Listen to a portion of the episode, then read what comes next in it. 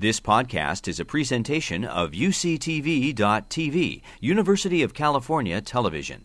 Like what you learn, help others discover UCTV podcasts by leaving a comment or rating in iTunes. Good evening. Thank you all for coming. Um, it's really nice to be here. There's several people in the audience who I recognize, so welcome to you and welcome to everybody else tonight. Um, I'm going to talk about Too Fit to Fracture, some guidelines for skeletal health and aging. And um, I'd like to acknowledge some, especially my colleague Dr. Laura Giangregorio from University of Waterloo, and she paired with Osteoporosis Canada to develop the Too Fit to Fracture guidelines that I'll present tonight. Um, and she's also been gracious enough to lend me some of her slides for my talk tonight. And I'd also like to mention that UCSF has the license for the Stand Tall exercise program and DVD. So tonight, what I hope that you all will come away with is understanding why we develop osteoporotic fractures. And we're going to review the best evidence for exercise and physical activity in the prevention of osteoporotic fractures. And we'll cover the guidelines for physical activity that are essential to healthy aging, as well as learn how these guidelines change for skeletal health and the prevention and treatment of osteoporosis, and osteoporotic fractures. So, first, I want to go through a little bit of background about what osteoporosis is. It's a skeletal disorder, and it's characterized by compromised bone strength and it predisposes an individual to fracture. And in this picture, you can see on your left, there's a nice healthy bone that has um, a honeycomb like structure to it that makes it very strong. If you've ever held a honeycomb, it's light as a feather, but if you try to squeeze it and break it, it really doesn't break. It's very, very strong. Our bones are like that when they're healthy. But when our bones are unhealthy, you can see the picture on your right where the integrity, the structural integrity of the bone is lost. And it predisposes that bone to fracture. It's very fragile and it loses its structural integrity. One of the problems with osteoporosis is it's painless. You don't know it's happening until, unfortunately, you have a fracture or you experience significant height loss. About 44 million people in the United States are at risk for osteoporosis or, and for fracture. 10 million of them have osteoporosis. Another 34 million have low bone mass. Four out of five of those are women, so we are at greater risk for osteoporosis and fractures. And all ethnic groups are affected. Osteoporotic fractures have a higher incidence than stroke, breast cancer, and heart attack combined. However, most people are more fearful of those other diagnoses than they are of osteoporosis. Half of all women and 20% of all men after the age of 50 will sustain an osteoporotic fracture in their lifetime. And once a fracture occurs, a future fracture is much more likely. And spine fractures are significantly more prevalent than hip fractures. Again, hip fractures get a lot more attention, um, but spine fractures are significantly more prevalent. And to understand fractures, it helps to understand bone mineral density and what determines adult bone mineral density. And on this um, slide, you're seeing across the x axis age from birth to 70. On the y axis, we're looking at bone mass. And from birth to about the age of 30, we're in a very rapid phase of bone acquisition and 50% of our increase in bone mineral density occurs during adolescence alone. Then we reach a plateau and we have a slow, gradual rate of loss of about 1% a year. Now, women, when we go through menopause, there's a rapid phase of about five years where we lose about 20% of our bone mass in the five years after menopause. And then we level off and we go at the same slow rate of about one, maybe 2% loss per year. So, what determines this peak bone mass? Well, genetics, gender, women are more at risk, race and ethnicity, um, white and um, and Asians are more at risk. Body weight, low body weight, delayed timing of puberty decreases the formation of peak bone mass. I'm not getting enough calcium during those developmental years, and also not getting enough exercise. Our bones like weight bearing. They like the compression, they like the bending force, and that stimulates the bone growth during adolescence. And our bone density as an adult is a function of the peak bone mass minus the bone loss. So if we don't reach peak bone mass by the time we're about 30, we basically don't have much in our bone bank. And it's very easy to drop below the fracture threshold and develop a fracture later on in life. So I'm going to step back a little bit and look at the cellular level of what's happening with bone remodeling. There's this constant state of bone resorption where these little bones called the osteoclasts, they come into the scene and they eat away some bone and they create this tiny pit in the bone and then they die. Then, as they're dying, this reversal happens and these osteoblasts, the bone building cells, come onto the scene and they start to fill in that pit that's formed. And so the osteoblasts then build new bone and then they mineralize that bone. So there's this constant state of resorption and formation at any given time. And it takes about 10 years for our skeleton to normally go through this process of remodeling um, our skeleton so that we basically can heal any kinds of um, um, fractures, microfractures that occur. Um, also, so that we can release calcium for our normal metabolism. So there's reasons why our bone is constantly remodeling. And as long as the formation and the resorption are in balance, we're in good shape and we don't lose bone mass. However, with hormonal changes, particularly menopause, as I mentioned, we lose about 20% of our bone mass in the first five years after menopause for women. Um, for men, testosterone loss is accompanied by loss of bone mineral density as well.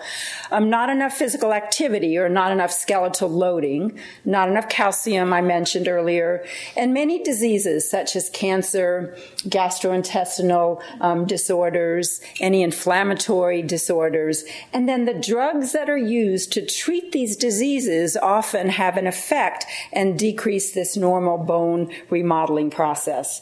And um, as long as there's a check and balance, we're okay. Unfortunately, oftentimes we end up losing bone mineral density, and that puts us at risk for fracture. So one of the ways we know what our bone density is like is we have a DEXA. Uh, many of you probably had a DEXA scan. The National Osteoporosis Foundation recommends at 65 that all women get a baseline scan and all men at 70 get a baseline scan to get an idea of what your bone mineral density is like. But bone density is only one factor that's used to predict adult fracture risk. A decrease of one standard deviation in the hip is associated with a threefold increase um, in, for hip fracture in older men and women. And so this bone mineral density is measured as a T score, and a T score is expressed as a standard deviation. So it compares your bone mineral density to a healthy 30 year old who has achieved peak bone mass. So plus one or minus one standard deviation below this peak bone mass is considered normal. And then minus one to minus 2.5 standard deviations below, it's considered low bone mineral density. And if it's minus 2.5 standard deviations or lower, you have technically osteoporosis. So, besides bone mineral density, because only 15% of the fracture risk is explained by bone mineral density, as I mentioned, age and gender are risk factors. Body mass index, so having a small, thin frame puts you at risk because your bones don't have as much stimulation from weight bearing. If you've had a prior adult fracture, you're at risk.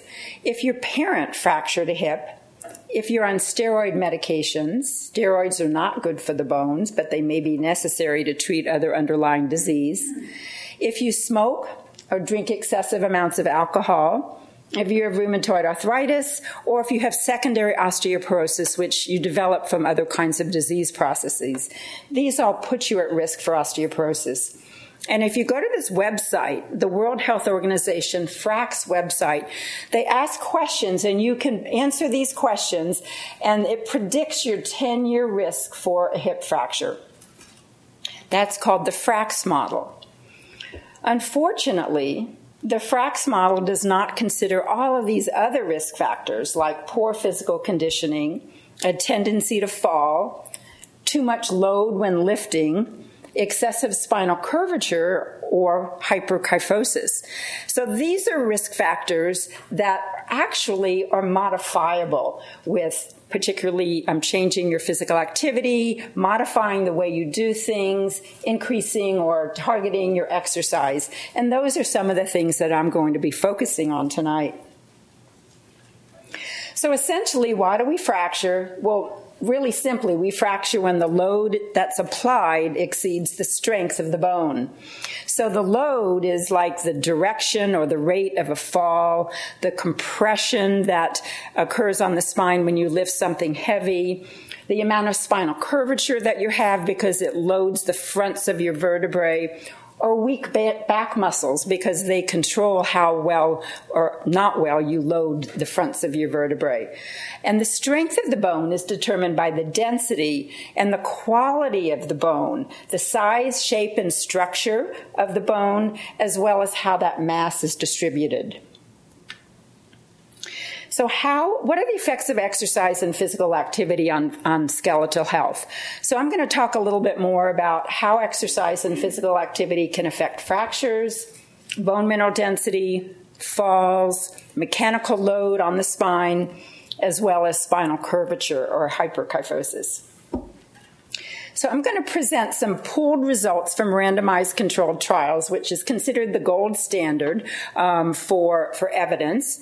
And much of the research on bone mineral density, um, effects of exercise on bone mineral density and fractures, that it's been done in postmenopausal women. So it's hard to generalize across um, across all ages as well as across the sexes.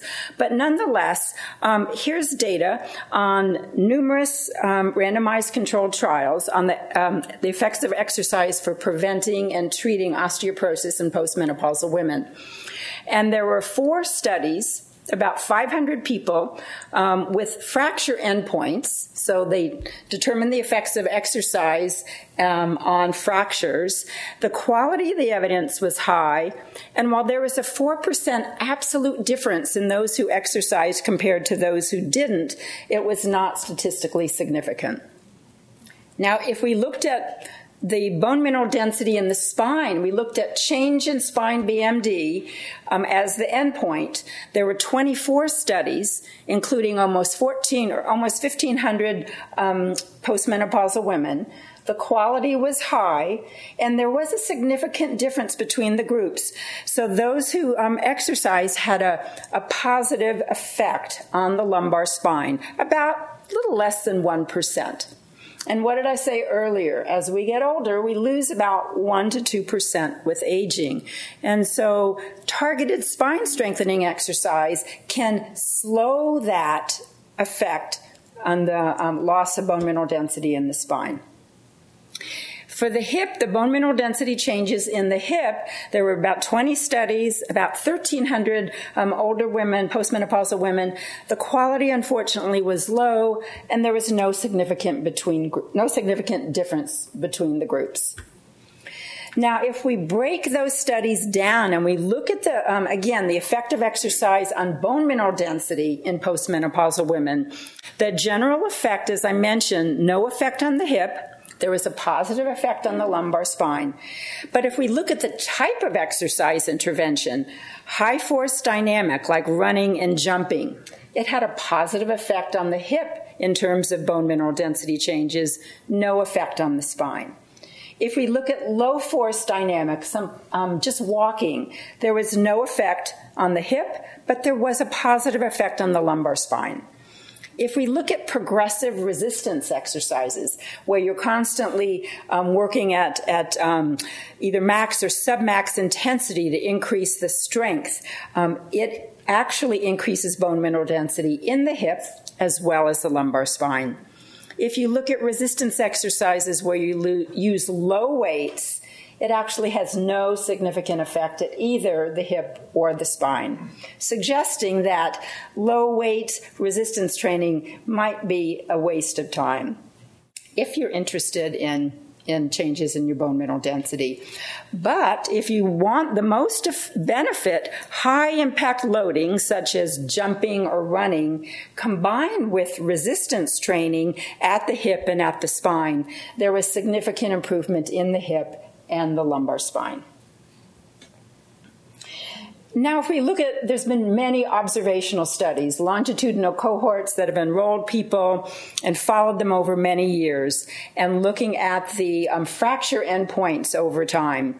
And there's a lot of good evidence to suggest that physical activity does have a positive effect on reducing fractures in older adults. This is a nurse's health study with about 6,000 postmenopausal women. They were enrolled and followed for 12 years. There was lower risk of hip fracture um, compared to a sedentary lifestyle among those with increased standing, regular walking, and brisk walking pace. And if we look a little more carefully at the results of this study, standing for 10 hours or more a week reduced your hip fracture risk by 30 percent compared to just being a couch potato. Four hours a week of walking reduced the risk by 40%.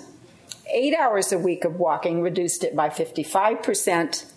And fast pace walking reduced the risk by 65% more than slow paced walking. This is another meta analysis of 13 prospective cohort studies and they determined that moderate to vigorous activity reduced the incidence of hip fracture by 45% among older adults.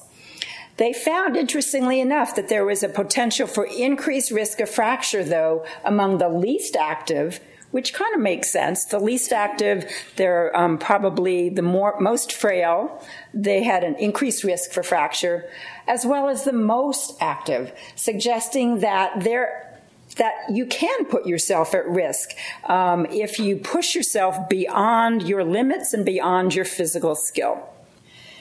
This is a study that looked at physical activity over the long term, and lifelong physical activity continuing after the age of 65 maintains better bone health. So, starting young and continuing throughout life really is important.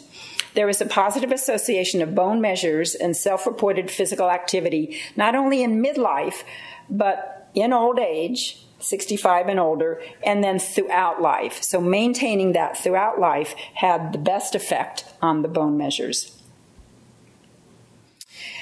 And similarly, um, in this study, they enrolled about 400 men and women. They followed them for 10 years, and they found that the rate of bone loss was less than 1% less in active individuals. So again, if you think about we normally lose about 1 to 2% of our bone density each year with aging, and exercise can reduce that or slow that loss by approximately 1%. It's not going to prevent the bone loss that occurs with aging, but it looks as if it will slow that loss.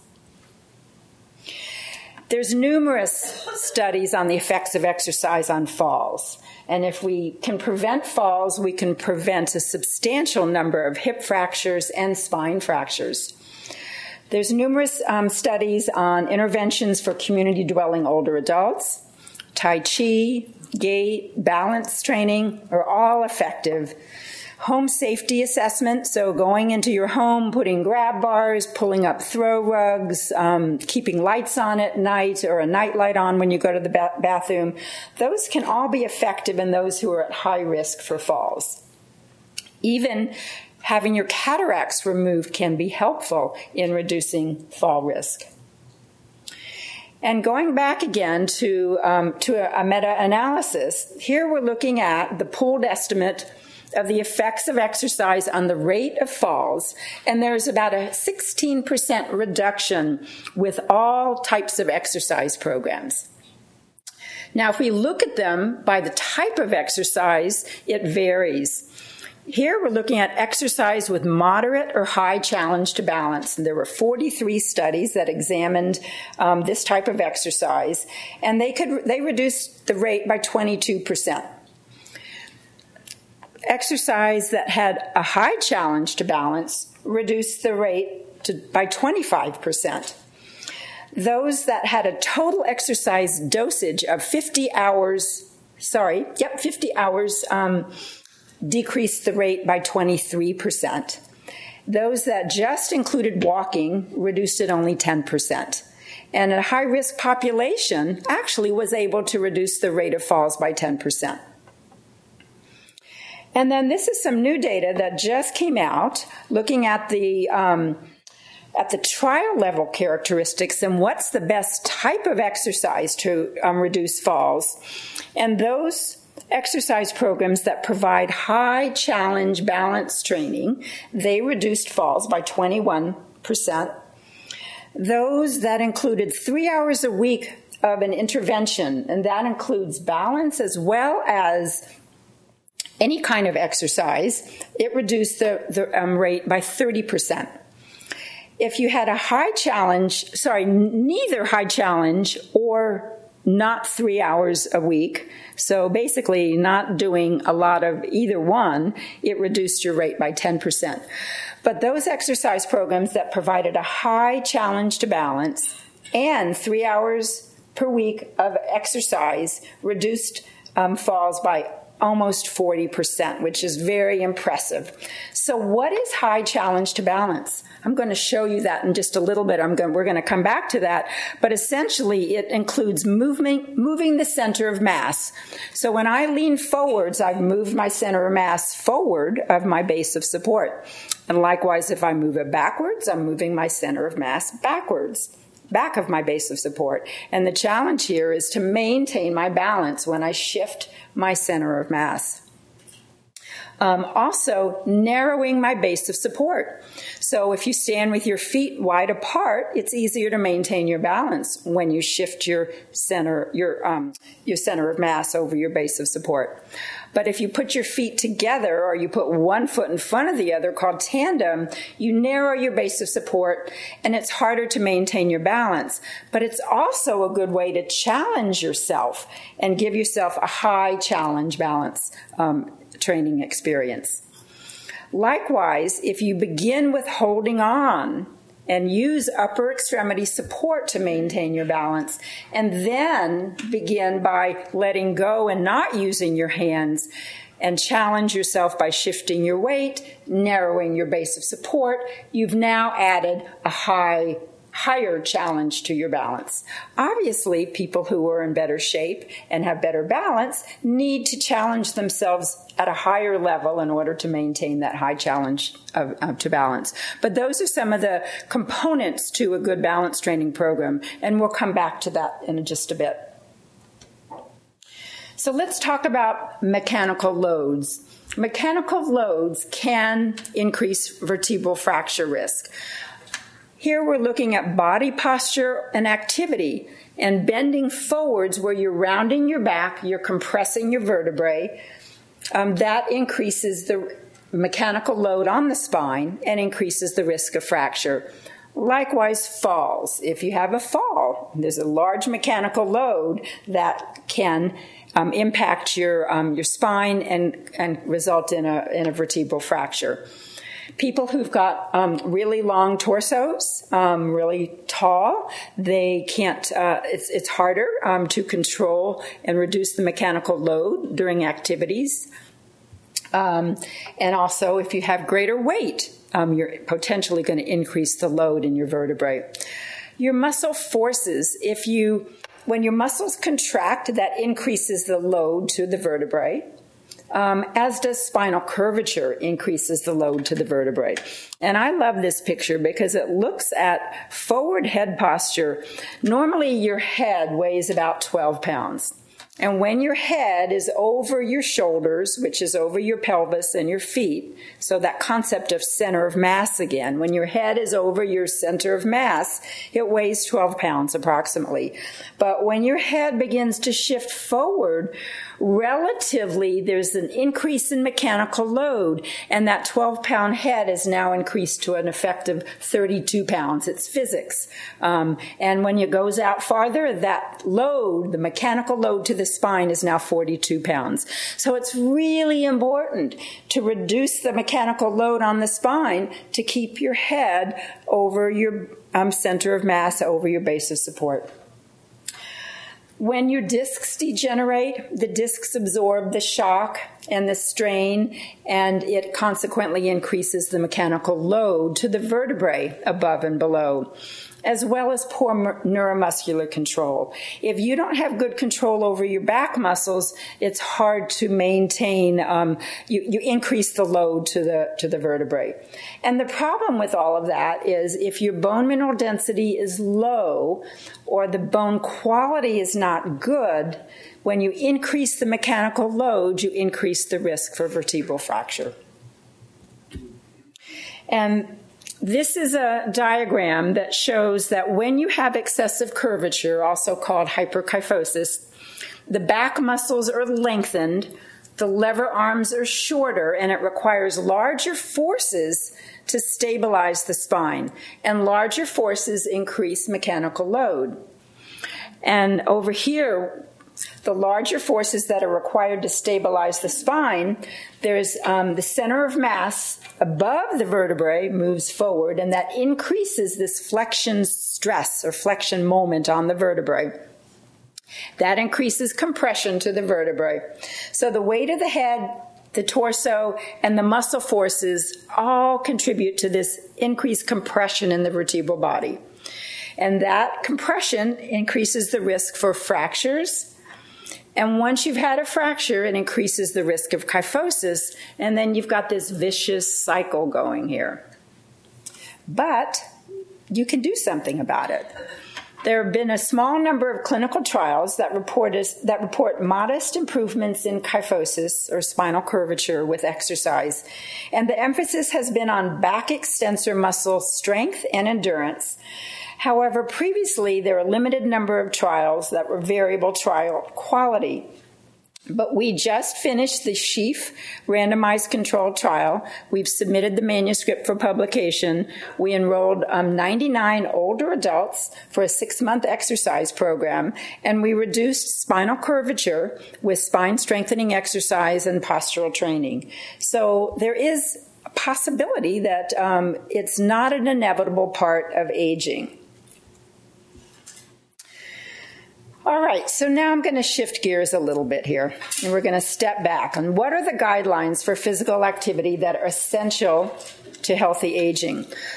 The American College of Sports Medicine, and the Center for Disease Control both agree that if you're 65 years or older, are generally fit, and have no health conditions that would limit your physical activity, you should be exercising 150 minutes a day of moderate intensity aerobic exercise like brisk walking, or 75 minutes of vigorous intensity aerobic activity like jogging or running every week and weight training, so resistance training, twice a day, or sorry, twice a week, um, to all the major muscle groups. Now, the National Osteoporosis Foundation, they agree with those um, um, aerobic activity guidelines, the strengthening guidelines, but they also recommend daily posture exercise and balance training to prevent falls. And guess what? This is a survey from the Center for Disease Control. Um, and looking at this light green, only 20 to 25% of individuals in the, each of these states follow the recommended guidelines for the Center of Disease Control. California among them. Colorado has better compliance. So people in Colorado are more likely to participate and follow the exercise guidelines that are prescribed. So, not to put anybody on, um, make people self conscious. If you want to raise your hand, you can. If you just want to answer this question, these are the guidelines. How many of you do moderate or vigorous intensity aerobic physical activity for at least 30 minutes on five days a week? You can do it in bouts of 10 minutes or you can do it more. What about exercises to increase your muscle strength, such as lifting weights or working with resistance exercise bands twice a week or more. How many of you do activities that challenge your balance on most days of the week? How many of you do exercises to improve your posture every day? How many of you pay attention to your posture during daily activities? And how many of you progressively increase the intensity of the exercises that you do over time so that they're always challenging to you? So, this is what you should be doing if you want to be complying with, with the guidelines. Now, so my colleague Laura Giangregorio and Osteoporosis Canada they were interested in what's the best evidence for preventing fractures. Can exercise increase bone mineral density? And how can we create guidelines and recommendations for our patients that also respect the differences because not everybody's the same. Some people have have other underlying diseases. Some people have osteoporosis. Some people have um, prior vertebral fractures. But interestingly enough, um, what are the patients or the clients or you guys, what do you care about? You care about what exercises are safe for me to do. Is it safe for me to do abdominal exercises? How do I get rid of this hump in my back?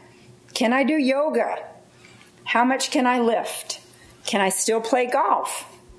Well, my doctor told me to not to bend or twist. Does that mean I have to walk around like a robot? And I know the exercises I should do, but they're boring. The things that I like to do, I can't do anymore. So the Too Fit to Fracture program was born and they set out to develop evidence based recommendations for exercise and physical activity, specifically for individuals who had osteoporosis with or without a prior fracture. And they also used this expert consensus process, the Delphi consensus process, that brought in expert researchers and clinicians from all over the world to come up with the best um, evidence for, um, for their clinical decision making. And what they put together were exercise and physical activity recommendations for individuals who've got osteoporosis with or without fractures. And they also developed research priorities, um, collaborations, and other plans for action. So, guess what they found?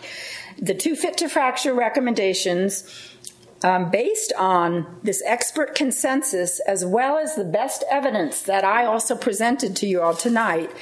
It's an accumulation of 30 minutes or more a day of moderate to vigorous aerobic physical activity, strength training two times a week, balance training every day, exercises for the back extensor muscles, and posture every day and spine sparing exercises like hip hinge and step to turn to decrease that spinal load, decrease the mechanical load, teaching people how to move rather than teaching people to be afraid of moving.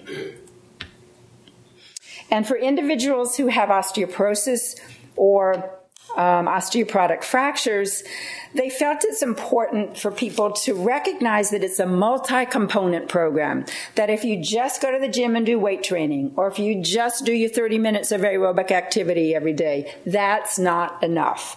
Um, don't engage in your aerobic training and exclude resistance or balance training, and vice versa. Don't engage in resistance and balance training and forget about the weight bearing training. And if you happen to have osteoporosis or a fracture, consider consulting a physical therapist to help you um, develop a safe and appropriate exercise program. So, I talked about better balance and high challenge for balance. Um, so here we've got some activities that move the center of mass, so shifting your weights to the limits of stability. And things like Tai Chi are great for that. Um, also, doing dynamic balance, like walking in figure eight patterns. So that's moving the center of mass over the base of support and maintaining your balance. The next component is narrowing the base of support. So here we have a picture of a tandem stance. So one foot's in front of the other. When you get home tonight, try that. It's way harder. I'm wobbly when I stand like that, but I'm totally fine when I stand with my feet right next to each other. And then the next challenge is minimizing the upper limb support. So doing this, these kinds of activities at night, first holding on, and then starting to brush your teeth and let go and really work on, on maintaining um, your center of mass um, with a narrow base, not using your arms.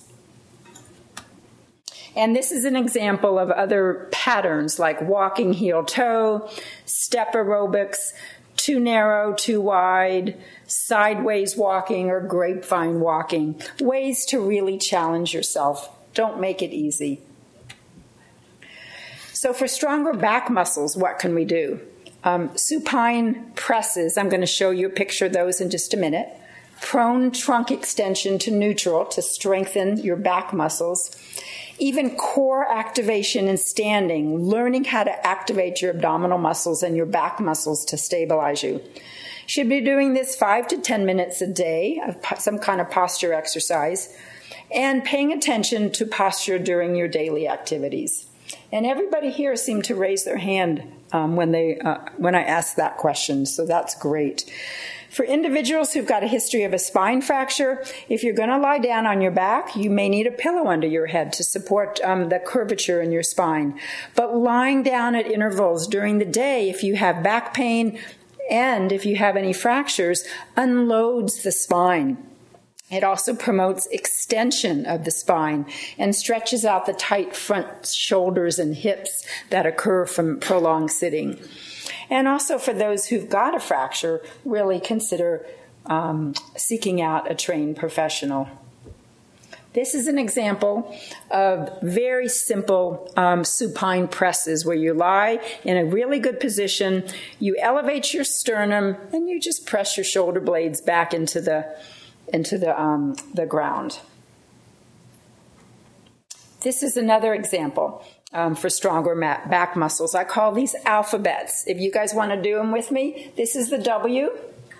Okay, press your, squeeze your shoulder blades together.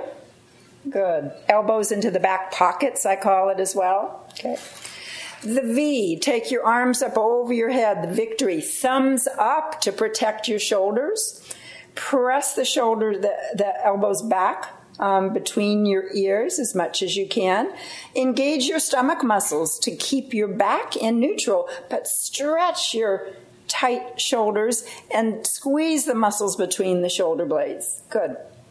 And lastly, I'm not going to have you do this because you're going to smack your neighbor, but the T, where you just bring your arms out, palms up to um, to strengthen the muscles in the back and squeezing the shoulder blades together. So you can do those several times during the day to get your five to 10 minutes of back exercises in. For those of you who want more challenge, we use this exercise in our research study. Um, this is a more demanding position, lying on your stomach and lifting your torso up to neutral adding bands or weights to make it more challenging, to build strength, and to build endurance. And then paying attention to your posture. Um, paying attention to the alignment of the back of the head over your shoulders, over your rib cage, over your pelvis, and over your feet. So, sitting in the chair right now, move your hips back into the chair uncross your legs. Make sure that your back is arched. So restore that curvature in your lower back by really bringing your ischial bones back in the chair. Sit up, allow the upper back to be supported in the chair and bring your head back on top of your your shoulders and your pelvis. Okay, good. Practice that when you're sitting. Practice that kind of posture when you're standing. And here's some cues. So imagine that the head is aligned over the shoulders, the pelvis, and the feet. You can practice this next one when you're sitting. Lengthen through the crown of the head so the chin stays horizontal, but as if you have a balloon lengthening um, the back of your neck. To reduce the hyperkyphosis or roundedness in the upper back, uh, we tell the story of Romeo and Juliet. So Romeo is down on the ground and he's the abdominal muscles. Juliet is up on the balcony and she's the back muscles. So Romeo is tightening the abdominals up to get to Juliet, and Juliet's pressing her shoulders down to get to Romeo. So there's this constant abdominals and back muscles working together to stabilize you in an upright posture. Show off your jeweled necklace. Okay, spread your wings.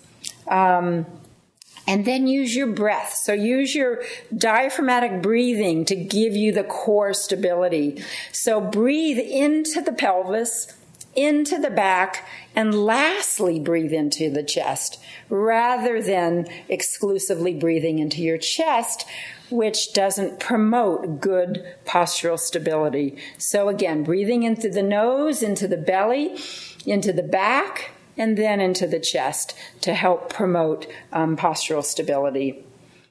And then gently brace your abdomen as if someone's going to poke you in the stomach. So just gently engage those abdominal muscles, again, to help to promote postural stability. So, what is spine sparing? We talked about mechanical load. If you lift a weight um, that's too heavy or your back is rounded, spine sparing is ways that you can modify activities um, and prevent repetitive, weighted, or end range bending activities. Um, and how do you do that? You hip hinge. Rather than round your back, notice that in this figure, the spine is straight, but the hips are bent and the knees are bent. Um, when you go to turn, keep your feet pointing in the direction of where you're going rather than planting your feet and twisting your spine. Avoid lifting something from the floor. First, lift it up to your body and then turn and then put it down. So, slow, controlled movements avoiding twisting at the end of the range, balancing loads on either side of the body, supporting the trunk when bending. So using your arms when you're um, um, if you're going to bend over um, to pick something up, use your hands on your thighs initially to give you stability. Hold the weight close to the body and not overhead. So here's some pictures of how to pick up an object. Notice the hip hinge. Notice the bend at the hips and the knees. You probably have all learned this in uh, in physical therapy 101. Um, first time you had a back injury, the physical therapist taught you how to hip hinge and bend at your hips and knees, lifting that load up to the spine rather than rounding the back. Okay. And how to move an object. Okay, lifting, turning, and placing. Lifting, turning, and placing. Rather than lifting, twisting, and placing, which increases mechanical load on the spine and increases risk of injury. So, are there harms of exercise? Um, yes, there's unsafe exercises, and many of those are exercises that increase flexion, rounding, twisting, also, abdominal exercises. This type of abdominal exercise increases the flexion, the compression on the vertebrae, and really is not. Um, should be avoided. There's lots of good ways to strengthen the abdominal muscles, um, keeping the spine protected um, and using the legs as weights um, rather than bending the spine and increasing um, the flexion of the spine. Many people get injured during unsafe transitions. So you're good, you go to exercise class, you're lying on the floor, you go to get up and you twist yourself into a pretzel as you go to get up and you hurt your back. So learning how to roll and keep your spine um, safe. Um, transitions are really times to pay attention um, during exercise programs. Also, tailoring exercises to um, ability you want to push yourself, but you don't want to um, be overzealous and push yourself too much. And oftentimes, um, it helps to get um, professional advice to help you establish an exercise program that's at your level um, and then allows you to progress from there.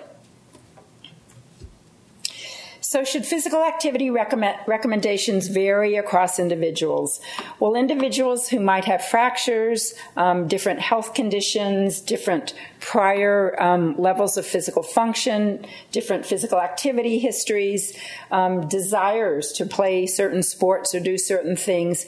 Um, those are things that, that we as professionals need to consider, and you all need to consider what your preferences are as well as what, what, your, um, what your limitations are. And if somebody has a really strong desire to do something, um, rather than us saying, don't do it, how can we help you modify it? How can you integrate spine sparing activities and do the kinds of activities that you're interested in doing, but protect yourself at the same time? For those who have fractures, avoid high impact sports, avoid high fall risk sports, avoid the contact sports, but consider low impact and slower paced activities. For those who have a fracture, gait or balance difficulties, excessive curvature in the spine, or back pain, spine sparing and alignment may be more important than intensity and moderate intensity instead of high intensity aerobic physical activity may be a safer bet. Again, they may need a trained instructor for classes or physical therapists to help with activities of daily living and maybe get help uh, beyond doing the light activities of daily living um, and avoid sitting for long periods of time. And really um, consider unloading the spine during the day to promote extension and pain relief. So, the key messages today are that exercises can and may reduce fractures. Certainly, exercise can prevent falls, even at those who are at high risk for falls. Exercise can main, maintain bone density or at least slow the bone loss that occurs with aging, and it may increase the bone strength as well. Certainly, exercise can imp- improve posture, and it can reduce applied loads um, when you integrate spine sparing activities. So there's strong and consistent evidence for exercise um, to reduce the risk of mortality, disability, and all kinds of health conditions. And we recommend a multi component exercise program that includes resistance, aerobic training, posture, and balance activities. So, again, what's the best evidence for preventing fractures? And can exercise increase the bone mineral density? Um, hopefully, tonight I've answered some of those questions. Um, but also recognize that each one of you has a particular interest, a particular desire, and hopefully um, you've learned tonight how to move rather than how not to move. I've got some great resources for you if you want to go to the Osteoporosis Canada Too Fit to Fracture website. They've got exercise videos that are just fantastic. The National Osteoporosis Foundation has um, great resources, as does American Bone Health. If you haven't been to the World Health Organization FRAX site to assess your 10 year risk of hip fracture, worth going to. Um, we have a couple of stand tall exercise videos. One, the American Physical Therapy Association has it on their website, and our um, Health and Wellness Department um, has them on our UCSF um, website for our department. And finally, um, I do teach the uh, stand tall exercise class, and there are other great health and wellness exercise classes at, at the um, Health and Wellness Center offered by our department.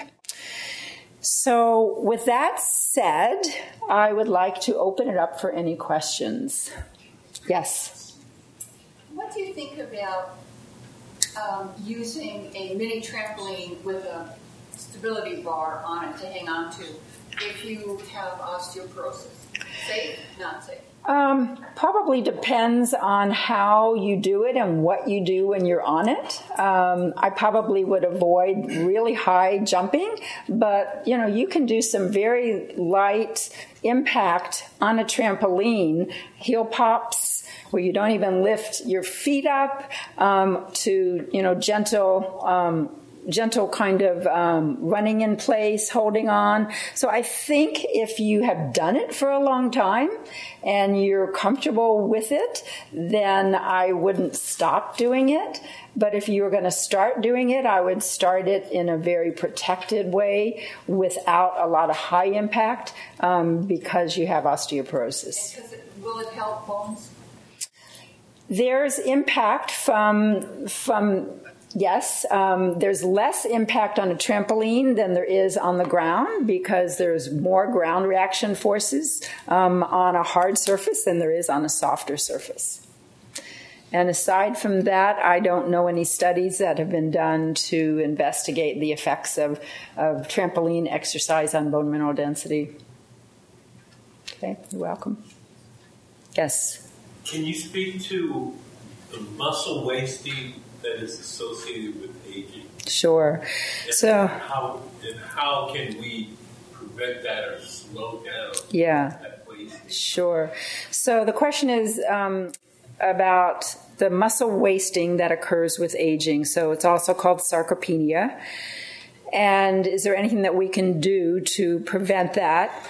And there's lots of good studies on muscle strengthening exercises in older adults, but even the highest trained athlete is going to lose some muscle mass as they get old because of the hormonal changes. Um, but we can do a lot to maintain or slow that loss of muscle mass that, that occurs with aging. There does appear to be a muscle bone interaction, and there's been a lot of interest in that over the last years. And as I mentioned earlier, site specific exercise to the hip and to the spine does appear to increase not only muscle mass, but bone mineral density. So I think that you have to push yourself to make it high intensity resistance training until you fatigue. Otherwise, a low resistance is not going to build muscle and it's not going to build bone as well. Thank you.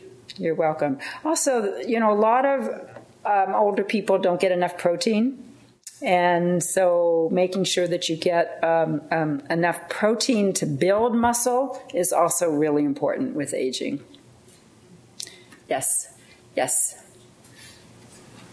Yep. Can you talk more about your study of the hyperkyphosis? Sure. uh, what, what you did and what works? Sure. Um, so the question is can I talk more about the randomized controlled exercise trial with kyphosis outcomes and what did I learn about what works and what doesn't work? So I had I ran two trials recently. One of them the SCORE study and participants came in a group and they exercised for one hour twice a week. And they did exercises that were designed to strengthen their back muscles as well as stretch the anterior the shoulders and the hips. Um, and they were also instructed to practice good posture every day at least three times a day and we found that kyphosis, the curvature in the back, did reduce. So it got better. People stood straighter. They had better posture. They also increased their um, trunk strength in the SCORE trial. And in that trial, men and women both responded equally well to the exercise intervention. Kyphosis is expected to progress each year, but participating in the exercise study prevented the progression and actually reversed the, the curvature that had developed. In the other study, people came and did similar exercises three times a week for six months. And in that study, kyphosis improved and we took spinal radiographs and the the curvature changed on the radiograph as well as clinically it changed. And people in that study actually had a better sense of their physical self image um, after the study. They felt more confident um, in their physical images after after participation.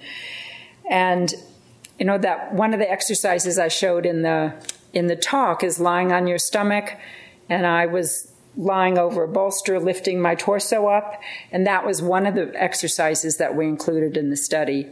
As well as if you've ever done a bird dog exercise where you're on your hands and knees, you lift one arm up and the other leg back, and then you switch and do the other side.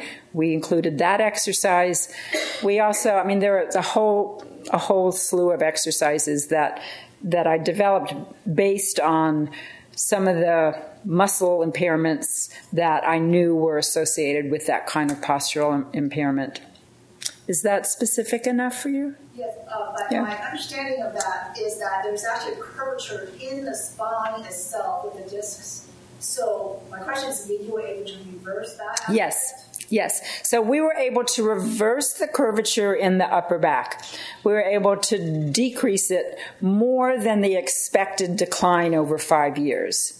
So we actually changed the curvature in the spine on, on x ray um, in, by doing those exercises. Yeah, that's very impressive because in an earlier lecture we learned about the disc degeneration. Yes. That contributes to yes. curvature. Yes, the discs degenerate, the vertebrae get compressed, the muscles get weak, and all of those things contribute. Yes. But we were able to target the muscles and train people what good posture was and we were able to make a difference. And so, this next study that we're going to be um, recruiting for this summer, we're using an electronic training device um, to see whether just reminding people during the day to sit up straight, to stand up straight, whether that will change the curvature in the spine. Thank you guys for coming. I really appreciate it, and I hope you'll check out some of these uh, websites. You've been listening to a podcast by University of California Television. For more information about this program or UCTV, visit us online at uctv.tv.